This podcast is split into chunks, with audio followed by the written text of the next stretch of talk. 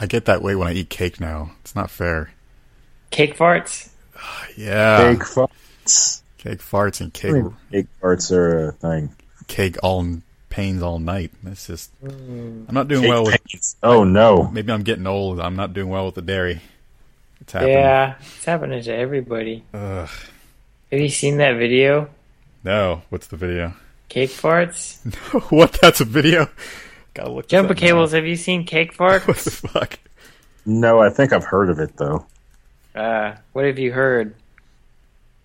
I just know that I just knew for some reason that cake farts was a thing, but I didn't know what thing it was. Oh. It's a video from like I don't know, maybe like 10 years ago at this point of uh this girl she's walking around and she's like she looks like she's in charge, you know? She looks like she's she's the boss, but she's not wearing pants. And she goes and she stands above this cake and she starts farting on it. Ugh, Huh. Yeah. why? It's terrible. Uh, I don't know. I, but I could swear there's also other people in the background, like watching her do it and being like, "Uh, what? Why?"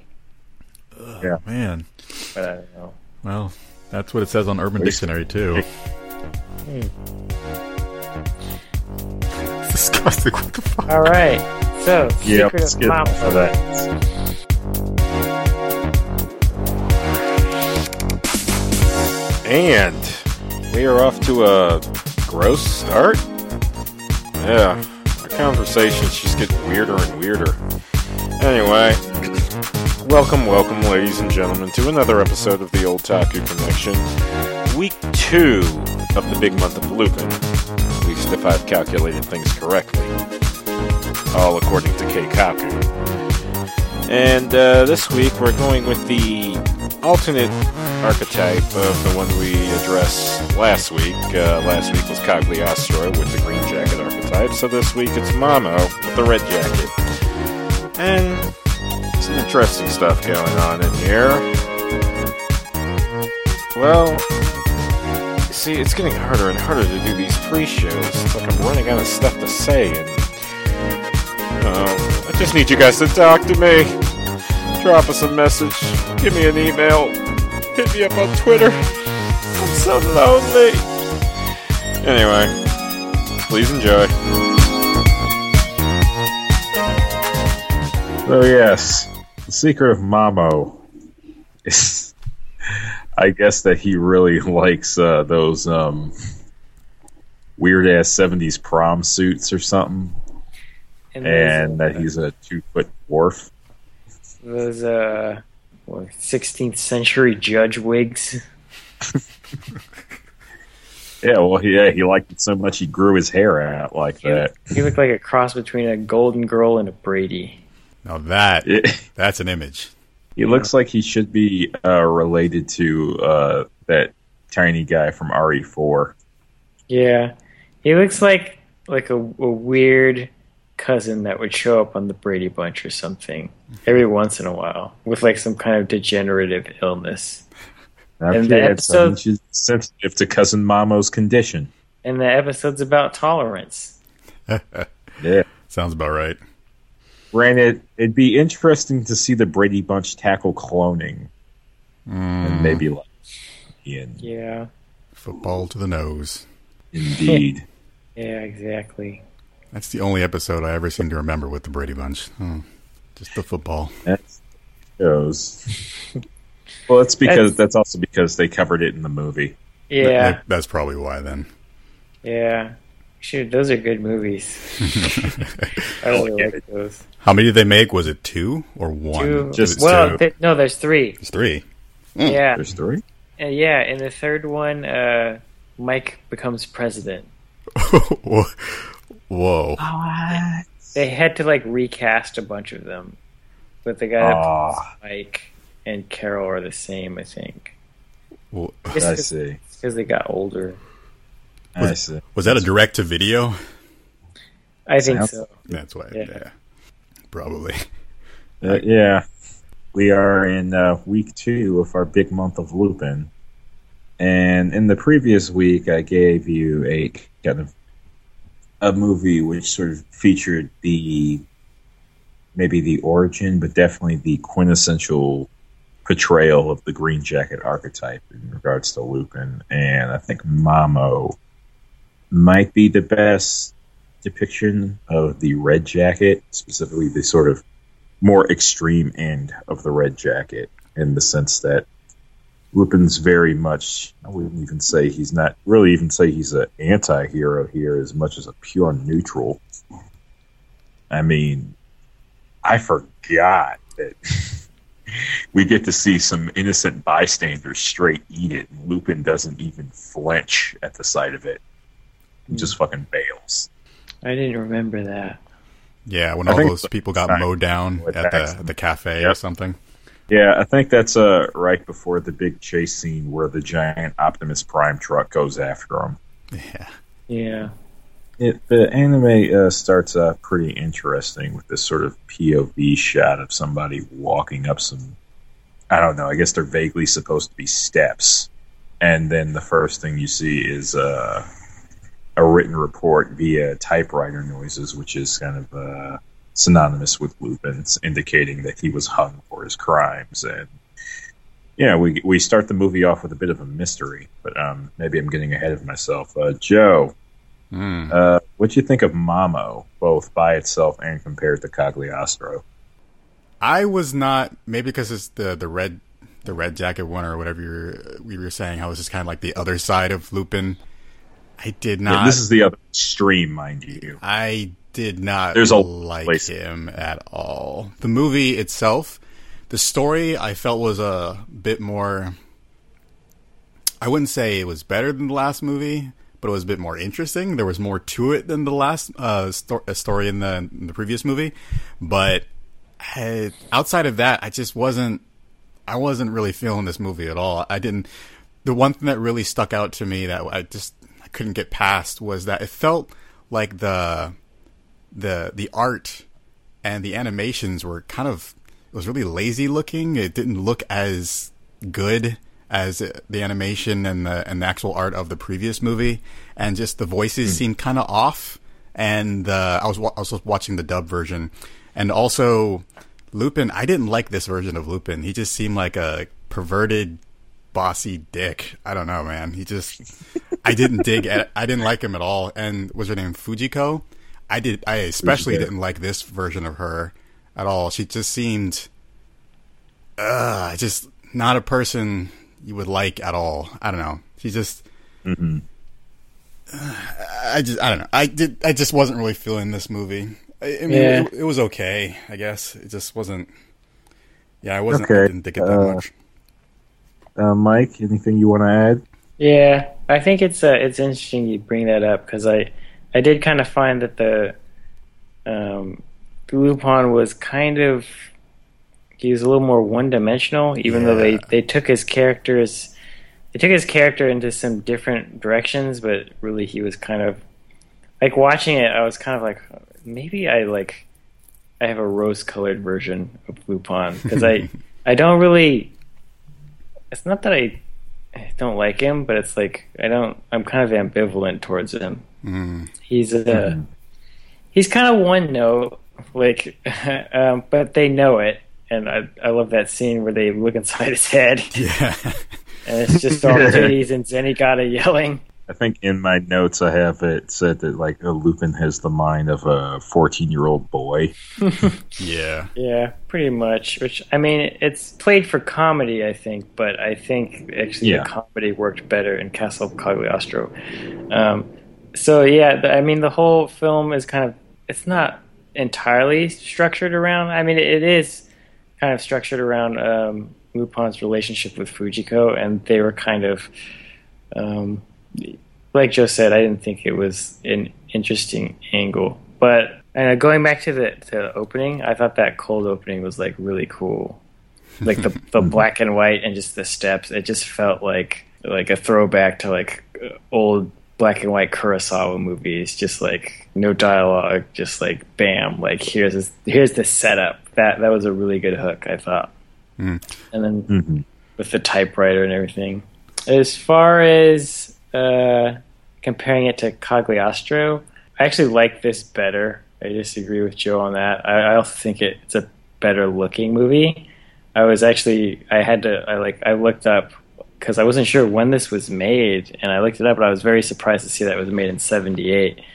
Um, Yeah, just a year before Cagliostro, I believe. yeah, I I thought it was. It looked leaped and leaps and bounds better, and I think a lot of it was just. Um, I mean, some of it is kind of you know they do a little bit of cheap animation tricks where some of it looked a little weird, where it's like shots of someone and like the background's moving and their hair is moving, and they hold on it for a little too long.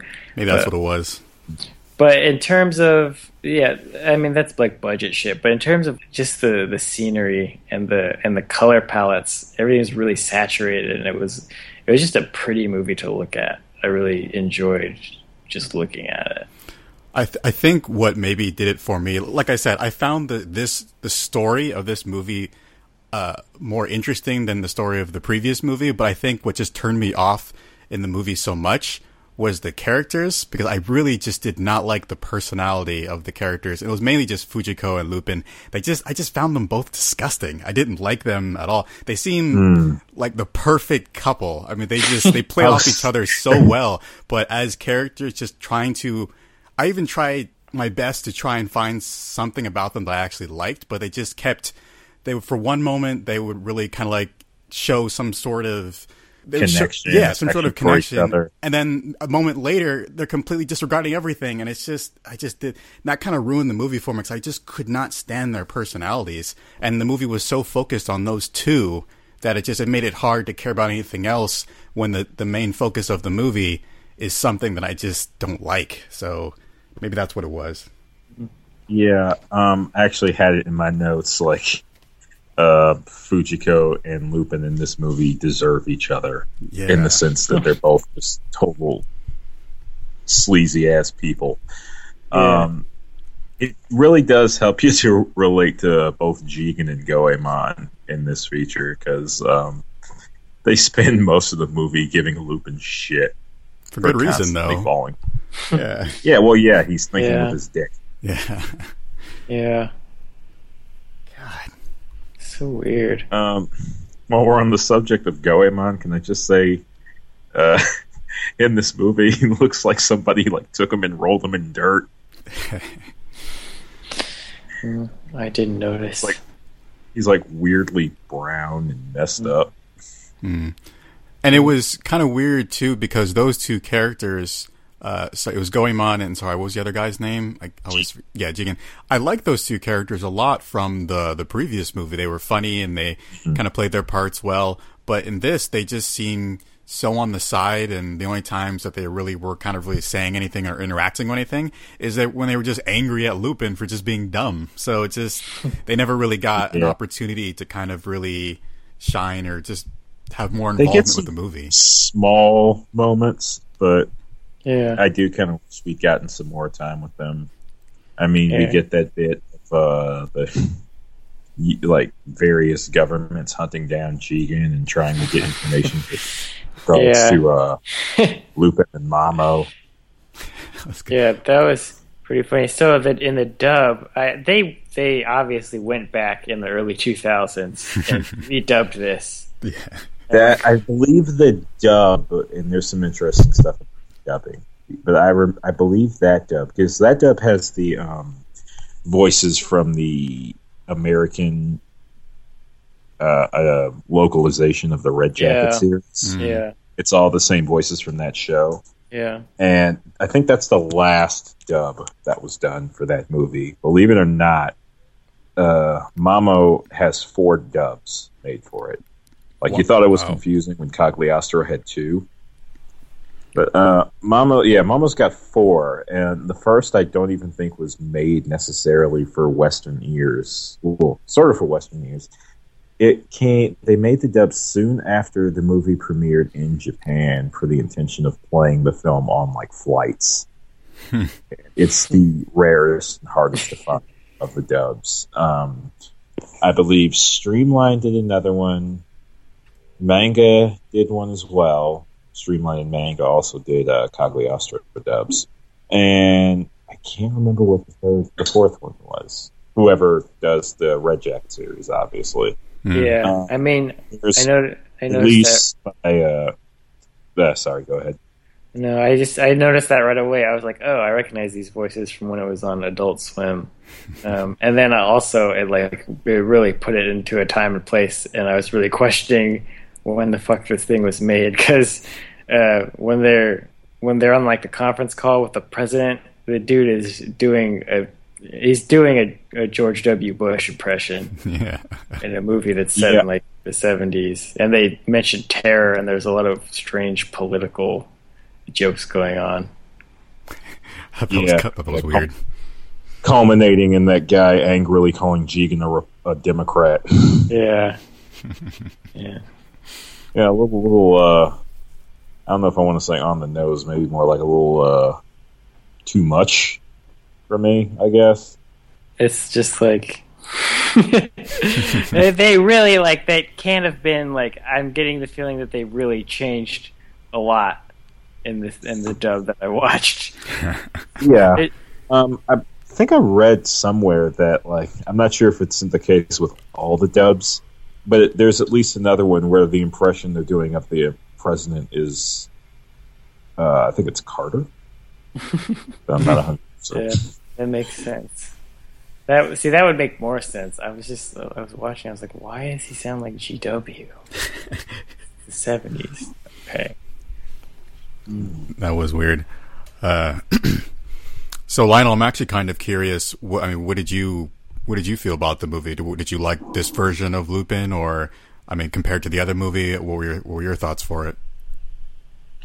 Um, well, let me uh, close out the dub thing, uh, before, but I'll jump onto that. Um, a company called uh, Discotek did a release of Mamo recently that actually has all four dubs and a Japanese subtitle track on it. If anyone's interested in you know this history, I think there's also some information about that on there as well. But in regards to a how I felt about Mamo and b how I felt about it compared to Cagliostro. I think um, the uh, previous episode we did should indicate my preference for the green jacket archetype. Um, not that I dislike the red jacket, but um, I'm more for you know Lupin the hero versus uh, Lupin the criminal. I like this movie. What I like about it is different from the first time I watched it. I think the first time I watched it was one of the earliest uh, Lupin related things I'd seen, and it was actually me getting to see a different side of Lupin compared to what I'd read about. But, um, the humor's there, the um, animation is fun, all the silly stuff, the physics defying driving, the weird uh, movements, the overall. Um, I'm not sure if I mentioned it in the previous movie, but one of uh, the, creator of Lupin the Third's. Uh, oh, one of uh, Monkey Punch's influences is actually Mad Magazine, and I could kind of see it more so in this movie than the previous. I, I think my favorite part of this movie was uh, Mamo, specifically something you don't really get in regards to Lupin related properties are reoccurring villains. As a matter of fact, um, I think the closest we got is a evil mu- mu- no wait, there's two an evil magician from the Green Jacket series and a time traveler also from the Green Jacket series who had one had a I think a well, both had TV specials, but one of them was a bigger release than the other one, and even then, they've only returned once. And only in one case was the return actually okay. This guy came back. What's going on? Usually, uh, the movies, the TV shows, everything is very episodic in nature. So you don't really have, you don't really get, especially big villains. Lupin really goes more on the plot and whatever Yeah. character focus they're relying on. So to have a see a villain like that in a Lupin related property was pretty cool. Um, uh, in regards to, well, more so in regards to the movie, the uh, I guess one of my issues with it is that the the depictions of the characters are more towards my least favorite depictions of them. I obviously prefer Lupin the hero to Lupin the criminal Jigen's Jigen and Goemon are pretty cool across the board, but this is clearly clown shoes Zenigata at work, Oh yeah, as well as uh, Fujiko the whore versus Fujiko the super spy. yeah. Zenigata was just Um, there. He was he was crazy. Yeah, he was just there to be funny and to let everyone know that we didn't forget he existed. yeah, it, it's an a never-ending battle for rel- relevance. I really like his voice though. Yeah, no, no, that that voice is perfect. In comparison to Cagliostro, well, yeah, again, if you listen to the previous episode, I clearly prefer it over this movie. Uh, I think there's definite value to both, both individually, you know, as movies by themselves, and as each being an equal part of the Lupin franchise overall. I tell anyone who has to watch both. Yeah. I feel like uh, I feel like these two movies actually were very similarly structured in a way. Yes. Um, but where where um, Cagliostro kind of fails at, at that, um, I think, is because its villain is not as interesting. But Mamo actually kind of recovers from the strange, like, uh, second act um, ending that feels like it should be the ending to the movie. yeah. Um, But but then it, it keeps going, and I was again I was kind of like, oh, it's still going, but it it went into some very strange territory, um, and it just got it kept getting bigger, which was everything about this. Yeah. Felt, it felt more like like the Lupin that I well I grew up I, I didn't grow up watching Lupin, but from what I've known is like he's kind of it started big, you know. It felt like a Bond film. Like you know, they're in Europe and they're like trekking all over the place, and it's and great locations and stuff. But then it just like it kept getting, it kept escalating. hmm Mm. Yeah, that's the thing I like about uh, the movie was specifically Mamo as a villain. He is a steadily rising threat. Each time they think they've beaten him, he comes back, seemingly more powerful, and puts the fear of what I was going to say puts the fear of God, maybe puts a fear of him into them. Maybe, maybe not everyone, maybe everyone but Lupin Yeah, especially in uh, my favorite scene, which is uh, Mamo making them think they're tripping balls and telling them all of history is his handiwork. yeah. I thought that was it's. we talked to. If any of you are fans of uh, not another gaming podcast resurrection, not another gaming podcast again, you heard me tell the tale of uh, the time Captain Kirk cuckolded Da Vinci. But I digress. uh, it was a, a similar. This is what uh, Mamo's story kind of reminded me of because what actually happened in that Star Trek episode was that the guy he was Da Vinci, but he was also all these other historical figures, and he, for some reason, he lived on Earth and he was immortal and he did all these great things, and then he like left. So that's kind of what it reminded me of, and I find that very fascinating. Uh, just watching this made made me think if one were to you know be immortal, like even if you start out with noble intentions or or you're curious about the world, like how long would it take for you to just become completely corrupted? And it, it doesn't like touch on that directly, but one of the things I did think was, um, to me, the most interesting dynamic and relationship in this was the one between Lupin and and Mamo because Lupin is very much you know live fast, die young, fly by the seat of your pants kind of guy and uh, Mamo's the opposite. He wants to live forever, and he wants to he wants to become a god, and you know he considers himself like this great intellectual, and and Lupin just doesn't give a fuck. so I, I thought it, I thought it was a good villain to pair against Lupin.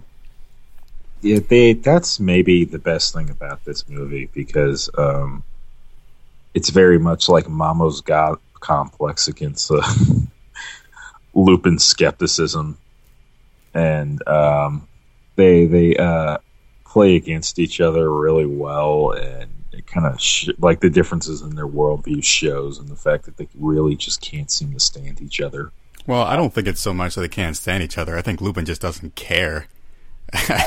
That's the impression I kept getting from while the while Mamo just he kept trying to want to understand him. I think at one point when he was looking into his dreams and he started freaking out, he um he called him Yeah. a savant or something like that. It seems like he was because remember he had asked uh, Lupin. He wanted him to be immortal and all that kind of. So it really seemed like Well, he was he, he was did test, for Fujiko. yeah, and it, what it seemed like he was really like he was testing Lupin. He was just kind He of was. he wanted to learn more about him. He wanted to understand him. While Lupin just he was just you know he didn't care about anything. He was just doing what he does. Yeah, I don't think that was his own fascination though, as much as okay, Fuji, that Fujiko says this is part of the deal, Right. But Good point. Yeah. You wanted to Um, ple- you wanted to please her. Yeah, I was kind of interested in that scene in particular, and I feel like there's maybe some level of this I don't quite understand. But if I had to venture a guess as to what happened when he looked like really, really deep into Lupin's brain and started freaking out, is maybe this is sort of like a Zen Buddhist type ideal of enlightenment at work there when he says he doesn't seem to dream. That's the was it, a trait of a madman or a god or something like that. Yeah. It's like the Dark Knight. It's like someone who just sits around and and plans everything perfectly and then executes it versus someone who really just comes out of nowhere and brings complete chaos. Mm-hmm. Yeah, that's a good comparison. Except we're apparently rooting for chaos this time. yeah.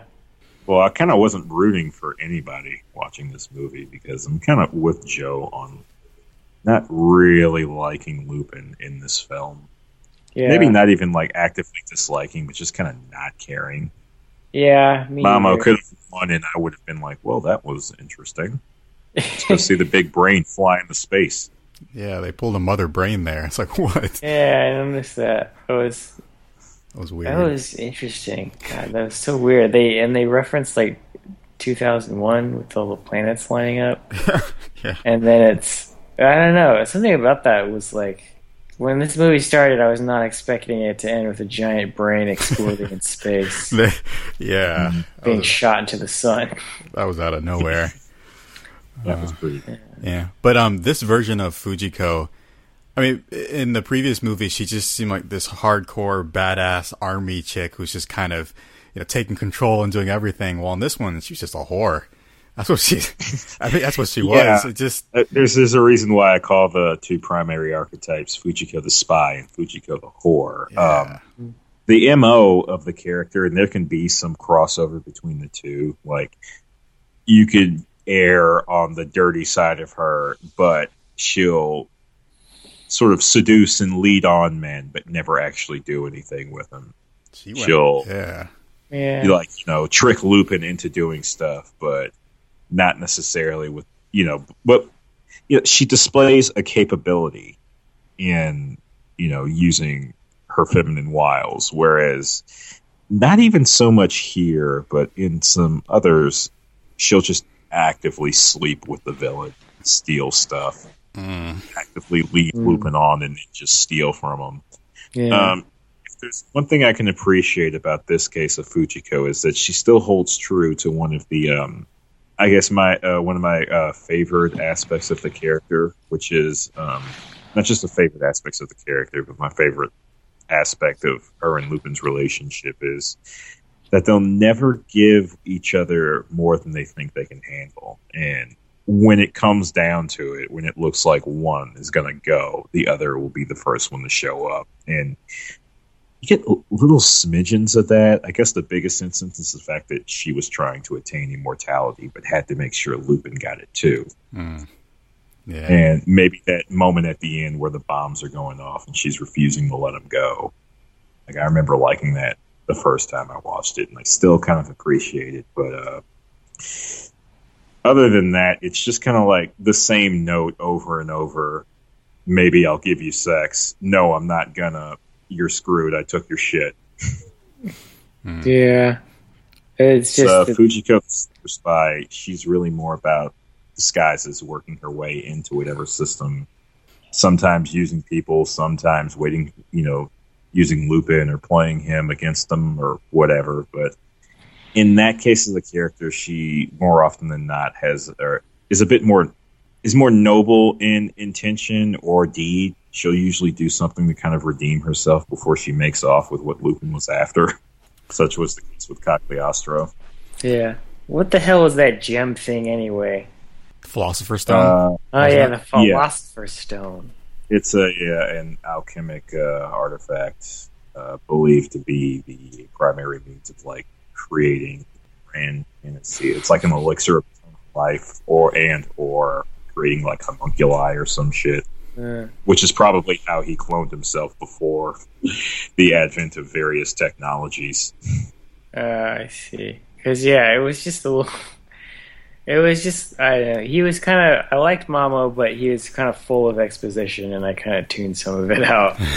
he was just explaining everything, but uh, I, I really liked the the build up, like much better uh, villain like build up where you you just hear his voice at first, and then gradually he's revealed, and then he's like a weird old midget, and then and then he turns into a brain, and then he's a weird older midget before that. on fire. he talks about how um, I think like that last midget you see is a hundred and thirtieth generation of clone. Yeah, How perfect he did it! They were like small um, screw ups, for lack of a better word, that you know built up over time, and this is what you got. yeah. So I was wait. So was it like multiplicity, where he was like a clone of a clone of a clone? Uh, I think pretty much. I think I think that giant brain is supposed to be like uh, what's left of the original. Yeah, that's kind of what I got from it. But that's like that the multiplicity. hmm So I guess that part confused me a little bit because I understand the cloning part, even though that's not. I mean, with clones, when you clone a person, that's not the exact person. I'm assuming that that big brain thing, every time a clone was made, transmitted his his entire brain into that clone. I'm guessing that's how it was working. Okay, so well, what I'm guessing is is that up until the creation of that technology, he was probably just. Um, yeah, that is a little confusing. It'd be like he'd probably need like two or three clones just to perform the transplant or something. I don't.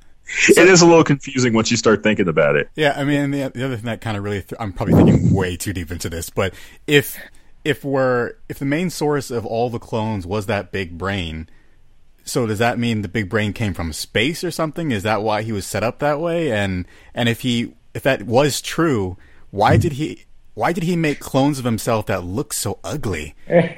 I mean, I don't. Well, he could he couldn't make like complete copies regardless. Like the base material he had every time he like recreated it would be it's like I I basically take take the brain as sort of like the basic material from which he makes the clone. Um, okay, yeah, this is getting confusing.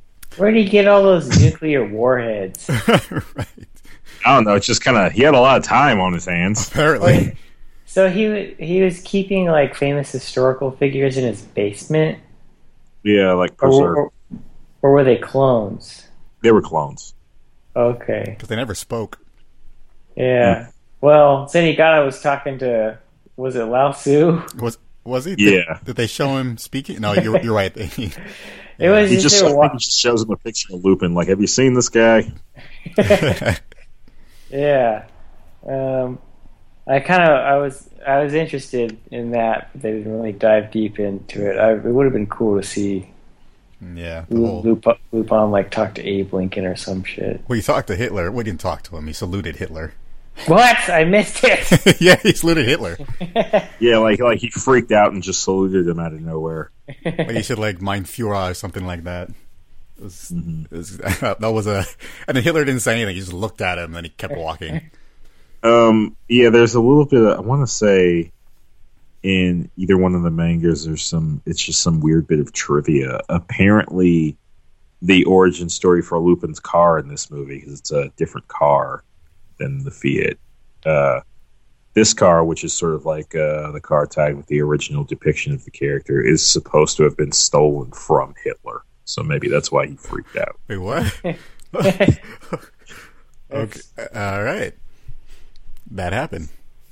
Huh. Yeah, maybe, maybe it happened. I don't know. I'm not certain. I don't know Yeah. if the timelines match up. When is Lupin supposed to take place? Well, the characters are meant to be timeless, so I guess maybe when the manga first came out, I think it was in like the 60s. But normally it just kind of takes place in whatever timeline it was created, the specific story was created in. Yeah.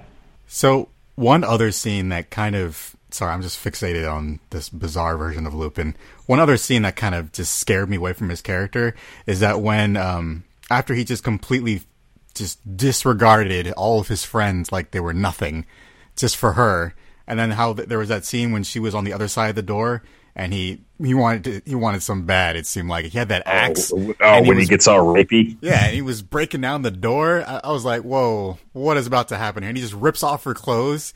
And if he just if, mm. if that medicine or drug didn't kick in to make him go to sleep, I was I wasn't sure where that He was going to cut go. boxing glove to the face. Yeah, that was um, that was uncomfortable to say the least. Yeah, yeah, that's um, what is it? I want to say in one of the openings, you see Lupin pull that, and um, a boxing glove on a spring mysteriously pops out and slams him into a wall. Um, I was kind of expecting that to happen, and instead he just kind of hit the ground. Yeah, naked. Oh, yeah, Yeah, but probably. I was about to say he probably hurt his dick. Yeah. So you know, I was thinking watching this, I was like, if they made a live action movie and it was with white people, they should. They, I think Ben Stiller would be perfect for Lupin. ben Stiller, like twenty years Only ago. Red Jacket Lupin. Yeah. I could see that Tropical Thunder or Zoolander, that type Actually, of Ben No, Stiller. Ben Stiller is a perfect Pink Jacket Lupin. Yeah, An archetype we won't really have time to kind of go over in this month, but there's a lot of Lupin out there. Stuff to revisit. Why does his personality change when he wears a different jacket? Is it like Superman and the different colored kryptonite? It's more like Bond and different actors. Um, the jacket isn't like it's not like a hard and fast indicator of what kind of personality type he's really gonna have. But um, you'll usually see it'll usually uh, indicate like where the influences of the specific creator stem from. Um, you know what their preference was in regards to prior Lupin related materials. I didn't know there was a pink jacket Lupin. Yeah, it's kind of like the uh, least depicted. There was uh, a series for it in one movie. Um, I have a slight fondness for it in the sense that um, Seijun Suzuki, the creator of movies like Pistol Opera, Tokyo Drifter, and uh, Branded to Kill, is kind of like the secret godfather to Pink Jacket Lupin, and that he's Hmm. worked on both the series and the movie. Whoa, weird. Mm-hmm. yeah. And And you know the the wackiness is uh, very much apparent. It's funny though, because like as much as we talked about Lupin being a sleazebag in here, he wasn't as sleazy as I remembered. Like when I first watched this movie, I was like just like aghast at how utterly slimy he was. For the most part, his biggest problem is he thinks with his dick. Yeah. So Yeah, that's it. Lupin. that's all he does. Yeah. Lupin!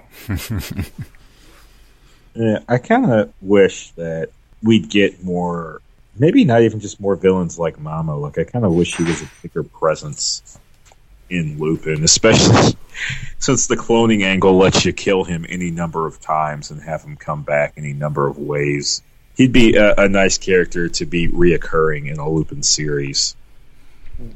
Seemed like it'd be fun. He's like the uh, the Moriarty to to Lupin's Sherlock Holmes. Sherlock Uh, wasn't really- He's big. Does Lupin Yeah. have like a like a big like recurring enemy? Does. And if you were listening to earlier in the podcast, no, he does not. Hmm. and it's kind of like uh, one of the things I wish would uh, you know occur maybe in like a future series or something. But, uh, we'll see. Only time will tell. Hmm. Only time will tell. Yeah. Crap! I didn't even think about recommendations. Um, ah, uh, obviously, there's other Lupin related materials. Mhm. But this is a Skeevier Lupin, so um, not quite the same level of skis going on here. But if you like this and you kind of like that old sort of, sort of like uh, saturated, just like the, like the dark colors here, like it's weird. The color palettes in this versus Cagliostro are like literally night and day Yeah. if you, you like that kind of color palette that's just sort of uh I don't know if I should say like dark storytelling, but maybe just a darker vibe to it overall. There's older animes like uh, Golgo 13. Crap, I had more than Golgo 13, but uh, like half of that fell out of my head when I was explaining. Uh, um, Uh, you should watch Bubblegum Crisis. you pulled that out of your ass. uh, you should watch. Um, I mean, it's a good anime, sure, but uh, Sailor Moon. oh god, now he's just making things up. I don't know. Man. I don't know nothing. That's okay. Uh, Akira. Akira might be good. Um, Color palettes. Wait, well, Akira's Yeah. much deeper and broader, and that's a way bigger budget. yeah, there is that. Plus, who Yeah, hasn't seen Akira? yeah. Outside of uh, things like Golgo thirteen, maybe Black Lagoon. I don't know. I've been having a harder time recommending things as of late. If you like it- skeevy weirdos, you should watch Golden Boy. No, but but Kintaro has a heart of gold. That's why he's. Golden Boy. No, not this Lupin. Hmm. But he loves Fujiko. Yeah, uh, yeah. I guess he does eventually. God, those two are so annoying in this. Hmm. I'm not even sure I'd call that love. I don't know what that is. Baby wants to fuck. That's pretty. I, now Lupin wants velvet. yeah, I mean they both want it. It's just I don't know. Uh, I don't know. Ichiko didn't want it to the end. The very end. Yeah. I don't know. Even uh, in that scene at the very end when they were kind of wasn't not the very end, but when they were together and that weird like that weird thing was rising up or something when he hit the when Lupin hit the button, and then when they finally got to the top and like uh and he was just like all over her. And he just kept pushing on her harder, and she kept saying no and laughing and no and laughing. And then eventually she just kind of caved in and started going along with it. So it's just, they're just both messed up. I, I don't know. I, I don't know what's, It, it, it seems like they're going to have a heartfelt moment, and then Lupin goes for the nip. Well, I'm so- like, God, Yeah. God. Well, see, that, well, that's the thing. Lupin goes for that, but uh, and then she just she just kind of goes along with it. I mean, she's resisting, sorta, but then after a while, she just seems like she's she kind of likes it, and then it just gets weird, and and then it and then usually something happens and it stops them. He reminds me of uh, Jim Carrey in The Mask. That- yes. Oh my God. Yes, that's exactly it. But it's just that you know that scene where Jim Carrey, he, well, they they change his face into like a when he first sees Cameron Diaz as the mask. Yeah, but uh, I don't know, it just reminded me when uh, when Lupin's in the cage and the full moon happens. He's howling. Yeah, It makes sense. In one of the dubs, they called him the Wolf. The wolf. Yeah. Uh, but no, seriously. Any final thoughts from you two? Uh, What are you gonna say, Joe? I'm gonna say? I enjoyed the movie, just not the characters. That's Mm, that's pretty much it for me. I I like the story a lot, a lot more than the previous film. I just the characters bothered the heck out of me. I don't know why. hmm. Okay, let me take one last crack. Wait, Mike, did you have anything to say? Yeah, uh, I uh, enjoyed it. I was kind of falling asleep at first, but it was cool, and uh, so I had to pause it and come back. But like, uh, yeah, I don't know. I enjoyed where they where they took it. Um, yeah, I, I did, didn't think the characters were that Mamo was the only really interesting character. Um, but uh, yeah, it felt felt big, like they tried something different, and uh, it was cool. I just wish they had, you know, it's tough when you have that many characters. Like there, I think there's a talked about this before. Uh, like seven is the amount that you, an audience can follow, and I think they're probably pushing some around that, maybe a little less, but it's it's still kind of like a lot of the characters just there and they're just filling their archetypes. So, but uh, Mamo was interesting. Clearly, that was what they were uh, most uh, concerned with. But you said this came out before Cagliostro. Yeah, a year before. Mm, that's interesting because it feels like it's a step down, like in terms of like they brought it, like they just grounded it, and like I don't know, maybe it's a budget thing. That's it's weird. This feels just so much bigger than Cagliostro.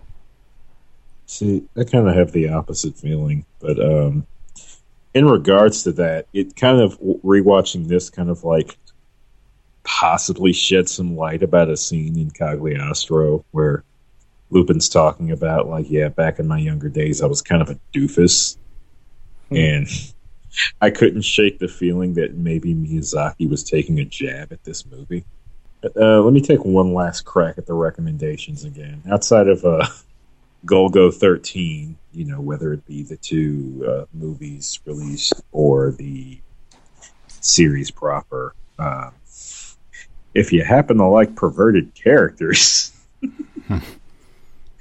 there's a rather old anime, maybe even a contemporary of this one called uh, Urusei Yatsura, which uh, roughly trans I think it roughly translates to "shut up aliens" or "obnoxious aliens." Um, made by the same chick who did uh, Ranma One Half and uh, Inuyasha and all that other madness. But uh, Inuyasha. it's hilarious, and the main character is a shameless perv. You get dumped on by everything. Mm. Hmm. Okay. I think we're good. Yeah. Should we say bye to the audience? Um, well, I say bye to the audience in the uh my little outro bits, but you can say bye if you want. Suck my dick, audience.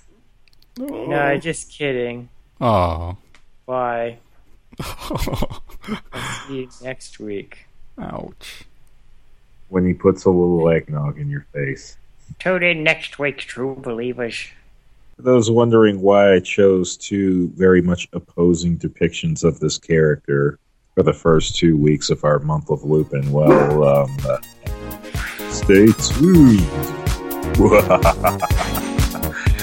yeah, there's a reason. Special thanks as always to the creator of the opening theme, Synthetic Highway. If you enjoyed the song and want to hear more, please check out the artist at Submorphine at soundcloud.com slash submorphine. That's uh, Submorphine, S-U-B hyphen M-O-R-P-H-I-N-E. Special thanks also to the creator of the promo theme, Anime Raku. If you'd like to hear more like it or just check out the artists, you can find him on facebook.com slash squarion, S-Q-U-A-R-I-O-N. If you happen to enjoy Flash videos, you can check out Squarion's ongoing series, Project Stick, at facebook.com slash Project Stick. If you enjoyed the show and either want to catch up or stay up to date on the latest episodes, follow the network on Twitter at Hey Listen Radio, on SoundCloud and on Facebook as Hey Listen Radio, or subscribe to us on Android and iTunes. If you just happen to want to talk to me or my co-host directly, say hi to me at Otaku Connect.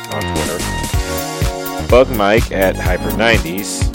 90s is spelled out because Mike likes letters and words. and say hi to Joe at NAGP Returns. Now, why did I uh, put the plug up front? So I don't run in, or rather, run out of music like last time. And uh, sorry for the dog. I think Mike was house sitting at the time. I edited what I could. Anyway, the big month of Lupin continues on next week with, uh, well, I'll let the promo tell you. Till then, have a good night, folks.